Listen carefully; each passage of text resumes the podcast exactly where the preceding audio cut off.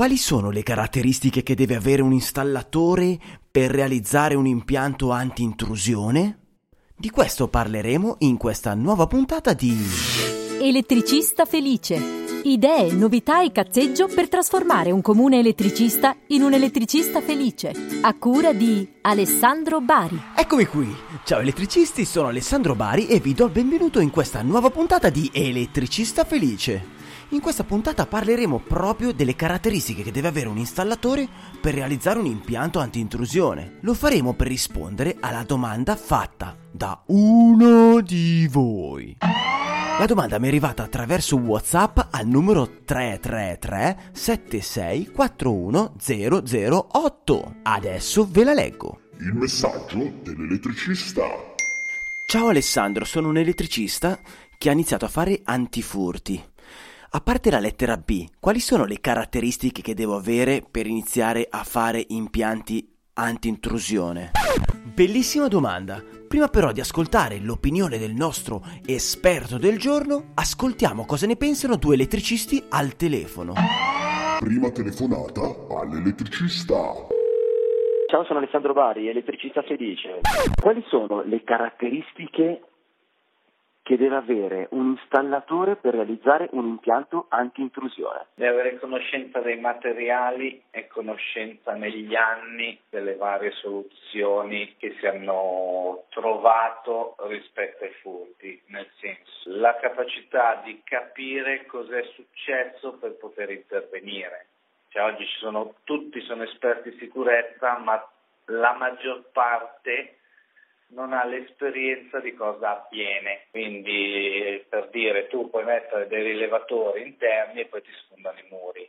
Quindi riuscire a capire cosa può servire per un determinato cliente, al di fuori che lui possa essere disposto a pagare. Però tu gli devi dare una soluzione, cioè lui non ti deve dire tu non me l'avevi detto. Secondo me l'installatore oggi deve avere conoscenza quello, del furto, di come avvengono i furti. Per il nostro installatore quindi fondamentalmente la caratteristica base è l'esperienza, perché con l'esperienza tu puoi andare a trovare la soluzione corretta per evitare i furti. Seconda telefonata all'elettricista. Sono Alessandro Bari, elettricista felice. Che caratteristiche deve avere un installatore per poter um, realizzare un impianto anti-intrusione? Eh, simularsi come ladro per fare un buon impianto anti-intrusione. Ah, ok. Fingere di essere un ladro per immaginare punti di ingresso, come, sì. come potrebbe entrare, insomma. Perfettamente, perfettamente. E poi poter fare la progettazione dell'impianto. Sì. Dal punto di vista normativo che caratteristiche deve avere? Eh, in base, ovviamente se è un'abitazione non hai grosse problemi, diciamo. Se ci sono aziende a livello di sicurezza che hanno dei contratti di sicurezza, come si chiama, assicurazione e quant'altro, lì, lì cercano il minimo livello, livello 2 è intrusione.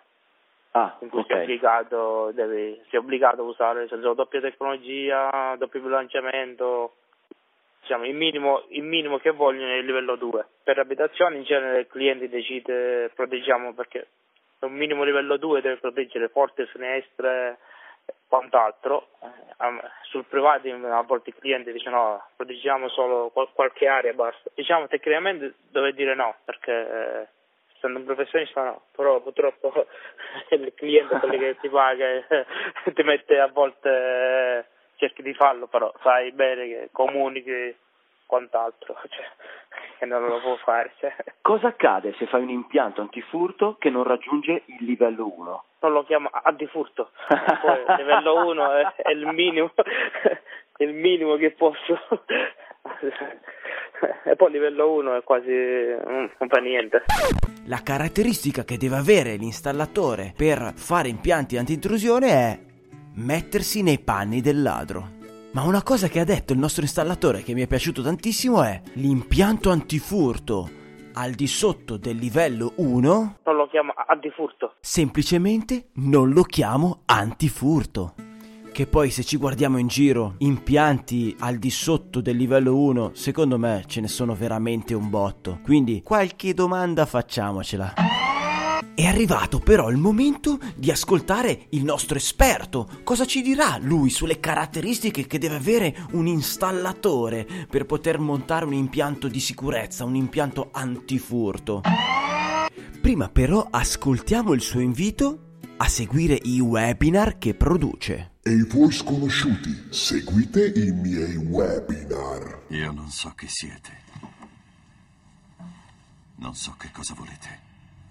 Io possiedo delle capacità molto particolari che ho acquisito durante la mia lunga carriera, che fanno di me un incubo per gente come voi. Installatori. Non verrò a cercarvi, non vi darò la caccia, Se mi comprate un webinar, ma se non lo farete, io vi cercherò, vi troverò e vi ucciderò. l'esperto del giorno. Abbiamo qui l'esperto del giorno, Alessio Piamonti. Per chi non ti conosce, Alessio, chi sei e cosa fai? Ciao Alessandro, io sono il progettista capotecnico dello studio Progetto Elettrico SRL e ogni tanto mi occupo anche di formazione online specifica per gli elettricisti. Per gli elettricisti. La domanda del giorno è: quali sono le caratteristiche che deve avere un installatore per realizzare impianti anti-intrusione? Qui Alessandro ci viene in aiuto il DM 3708 che, come ben sai, dice che per fare gli impianti elettronici serve la lettera B. E sul discorso lettere, se sei d'accordo, ci farei una bella puntata dedicata di elettricista felice. Va bene. Allora, per intenderci, gli impianti, quelli posti a servizio degli edifici, sono stati divisi in sette gruppi e questi sette gruppi sono sto- stati eh, nominati con delle lettere dalla A alla G. E la lettera B viene intesa per gli impianti radiotelevisivi, le antenne e gli impianti elettronici in genere, di conseguenza anche gli antifurti. Oltre alla lettera B, dobbiamo anche vedere cosa c'è scritto nella norma CEI 793, che mentre stiamo registrando questa puntata è in vigore quella del 2012. Questa norma è relativa all'installazione degli impianti anti-intrusione, è composta da 92 pagine e ha un costo di 100 euro. Allora, primo, mi sta bene che la compri tu e poi mi spieghi perfettamente cosa c'è scritto e quello a- alla quale devo stare attento io. Secondo, sistemati il microfono perché sembra che te lo sei infilato laddove si ascolta molto molto male la tua voce. Su queste 92 pagine ce ne sono alcune che sono molto interessanti, in particolare gli allegati, e sto parlando dell'allegato K, il cui titolo è Competenze. Se tu vai a leggere lì la premessa dell'allegato K, vedrai che c'è scritto che lo scopo di quell'allegato è proprio definire le competenze dei soggetti che operano a vario titolo nell'ambito della fornitura dei servizi per impianti di allarme, intrusione e rapina. Quindi un elettricista che va a realizzare un impianto int- intrusione e rapina, quindi un'anti-intrusione, dovrebbe avere anche le competenze indicate nell'allegato K. Eh beh, beh, mi prendi in contropiede, allegato K, competenze, ma di quali competenze parli? Che competenze devo avere ancora io? Non ti preoccupare, non stiamo parlando di eh, competenze di chissà quale entità. E tu mi potresti anche dire, ma guarda, io sono già abilitato a fare i miei impianti perché eh, ho la mia bella letterina B fra i requisiti professionali, quindi li posso già realizzare. In effetti è così. Tu Alessandro ce l'hai la lettera B? Sì. Bravo. Secondo me Elettra ha le lettere dalla A di Arrapata fino alla Z di Sossona. Ciao, sono Elettra, l'elettricista donna.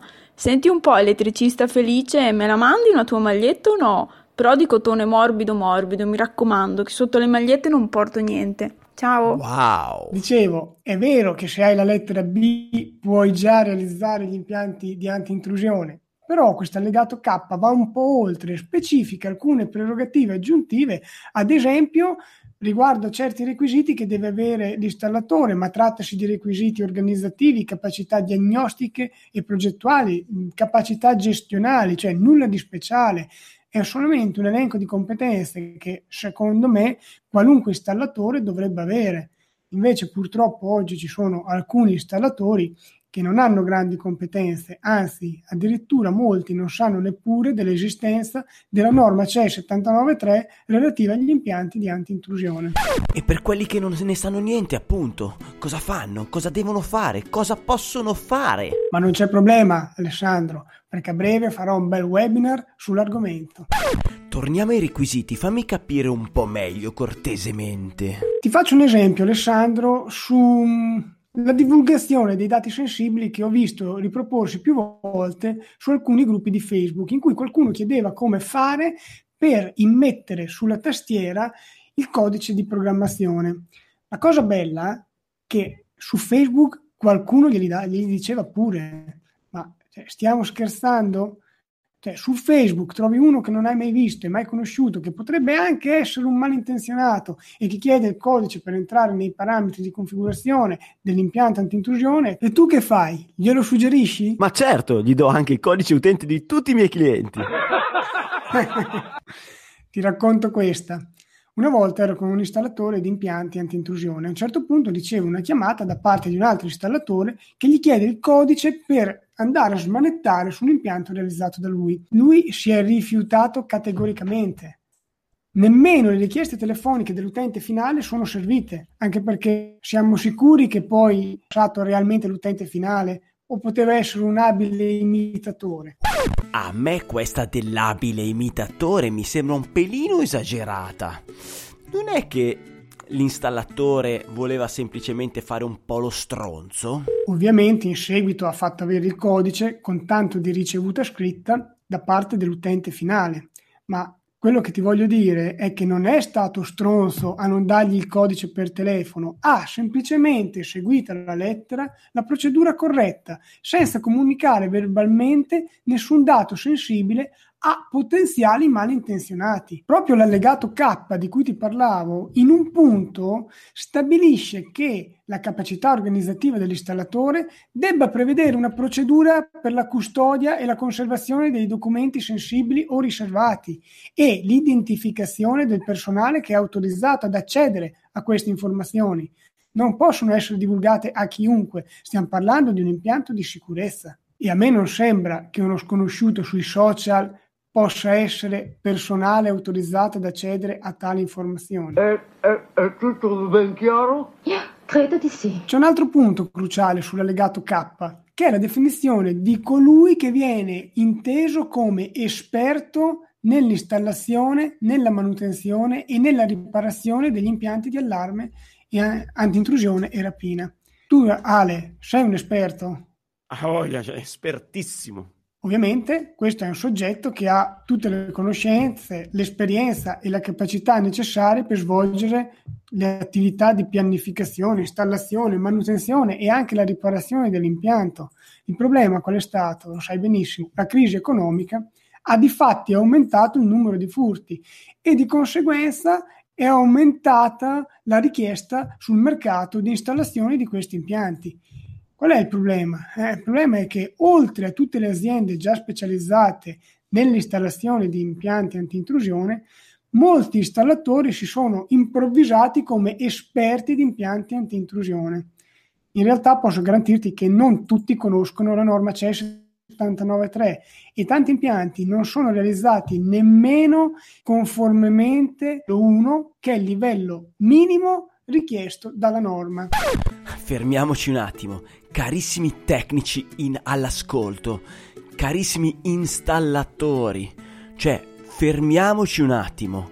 Se non facciamo un impianto che sia almeno del livello 1, cioè il livello base, questo impianto non è a norma.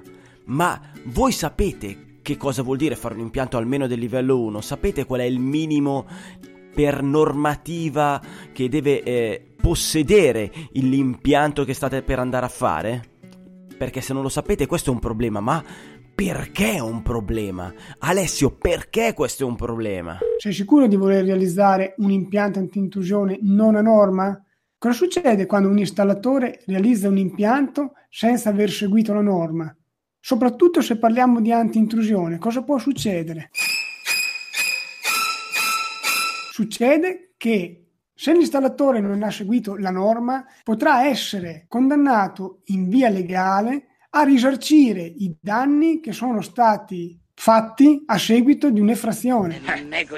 Quindi a casa della signora Maria è stato fatto un, un, furto, la signora Maria appena realizzato un impianto antintrusione pensava di essere sicura, non lo era, si rivolge al giudice il giudice interpella un CTU, quindi il consulente tecnico d'ufficio, che va a fare una perizia e stabilirà che l'impianto non è realizzato secondo il livello minimo richiesto dalla norma e di conseguenza è difficile poter dichiarare che rispetta la regola dell'arte. Bene, penso di aver capito tutto ora. Attenzione, è già capitato, è già capitato. Ma sai cosa vuol dire questo? Cioè, se la Shura Maria aveva un botto di roba in casa devi tirare fuori tanti piccioli. Ma non tanti, di più. Tu considera che in un impianto che andai a vedere io, un cliente aveva un quadro da 800.000 euro. Non so l'assicurazione, quant'è il massimale, bisognerà farla alta. Adesso non lo so, ma l'assicurazione, se tu fai un impianto non a norma, non credo che ti paghi. L'assicurazione si attacca tutto pur di non pagare. Questo è un notizione devastante. Eh. Ma quali sono allora i requisiti minimi per fare un impianto antifurto di livello 1? Beh Alessandro, in questo caso secondo me potremmo farci una bella puntata dedicata.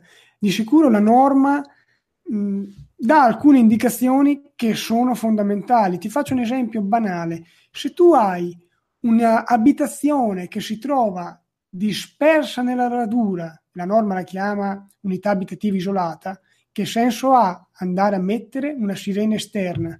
Ok, sì, la puoi mettere, ma non avresti comunque fatto l'impianta norma, perché chi la può sentire se non il ladro, il malintenzionato? Devi in quel caso mettere un sistema di comunicazione, un qualcosa che permetta di eh, mandare un messaggio piuttosto che fare una chiamata a qualcuno che è stato identificato come eh, persona rintracciabile in caso di, infu- di furto. Questo ovviamente è un requisito basilare che vale per qualsiasi impianto. Poi ce ne sono tanti altri specifici che vengono richiesti per realizzare il livello 1, quindi ad esempio il numero minimo di rivelatori perimetrali, il numero minimo di rivelatori volumetrici. Ecco. Voglio e pretendo una puntata su questo. Ok, sono 50 euro. Vai tranquillo. Ragazzi, elettricistafelice.it slash fai la differenza. Facciamo queste puntate. Grazie Alessio, preciso come sempre. Ti saluto. Ciao Alessandro, alla prossima. Ringraziando l'esperto Alessio Piamonti, vi invito ad andare a visitare il suo sito www.ilprofessionistaelettrico.it. Am vedi che versito! Te ci hanno mai cliccato sopra? Ora vorrei ringraziare chi con un semplice clic ha fatto davvero la differenza. È passato dall'altra parte della barricata, da questa parte della barricata. È entrato in elettricistafelice.it slash fai la differenza e ha deciso di diventare finanziatore di questo progetto, questo progetto che divulga il sapere, divulga la voce degli esperti del nostro settore. Lui ha voluto, ha deciso di fare la differenza finanziando con 3 euro al mese Stefano Salvoni di Web Karma. Grazie, grazie, grazie, grazie, grazie, grazie, grazie, grazie. Stefano Salvoni è autore del canale Telegram Web Karma. Ogni giorno lui all'interno di questo canale pubblica degli spunti audio che ti possono aiutare a raggiungere i tuoi obiettivi, oltre che delle fantastiche interviste. Grazie Stefano, grazie, grazie, grazie, grazie, grazie. Il consiglio inutile del giorno. Te ne do ben tre di consigli inutili del giorno. Allora, se tu vuoi fare impianti antifurto ma non ne hai mai fatti, premesso che tu abbia la lettera B, quindi l'abilitazione, cioè non ti improvvisare, affiancati ad un professionista e fai esperienza. Il secondo consiglio che ti do è dai una letta all'allegato K e, alla, e a tutta la norma CEI 79.3. Il terzo consiglio invece è Se il cliente per risparmiare vuole un impianto al di sotto del livello 1, scrivilo nero su bianco. Scrivigli che si tratta di un impianto elettronico di segnalazione e non di un antifurto. Fagli firmare questo foglio, che potrebbe essere anche scritto all'interno del preventivo, e conserva il documento, così ti eviti problemi futuri. Per oggi è tutto elettricisti, ci sentiamo alla prossima e teniamoci in contatto! Se pensi che quello che ha da raccontarti Alessandro Bari sul mondo dell'elettricista possa essere interessante per te e per la tua azienda, iscriviti gratis al canale iTunes, così non ti perderai neanche una puntata. Se vuoi lasciare la tua recensione, raccontare di te o semplicemente entrare in contatto con Ale, vai sul sito elettricistafelice.it. E basta!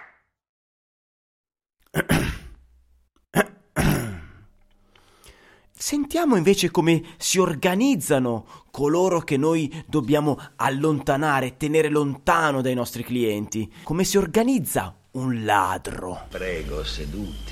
Tre poveri rottami umani, tre derelitti disgraziati, condannati senza speranza alla miseria eterna. Eppure vi farò diventare ricchi come me. Noi vorremmo sapere cosa dobbiamo fare, perché siccome non ha... Eh, Sì, come...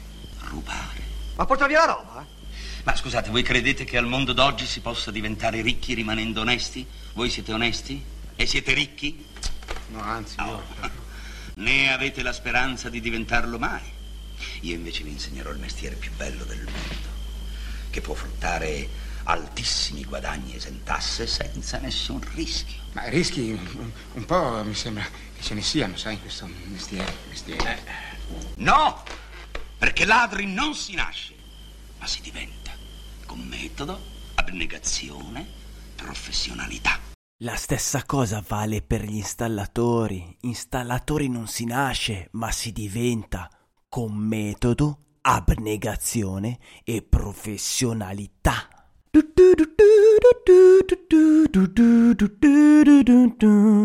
Ciao, sono Elettra, l'elettricista donna. Mi sono fatta la bu in una mano, mi sono infilato un cacciavite. Adesso come faccio? Le mani mi servono per fare tante, tante cose. E adesso, ciao. E con questa vi saluto. No, non è giornata, non ne posso più, guarda, io chiudo, eh, chiudo.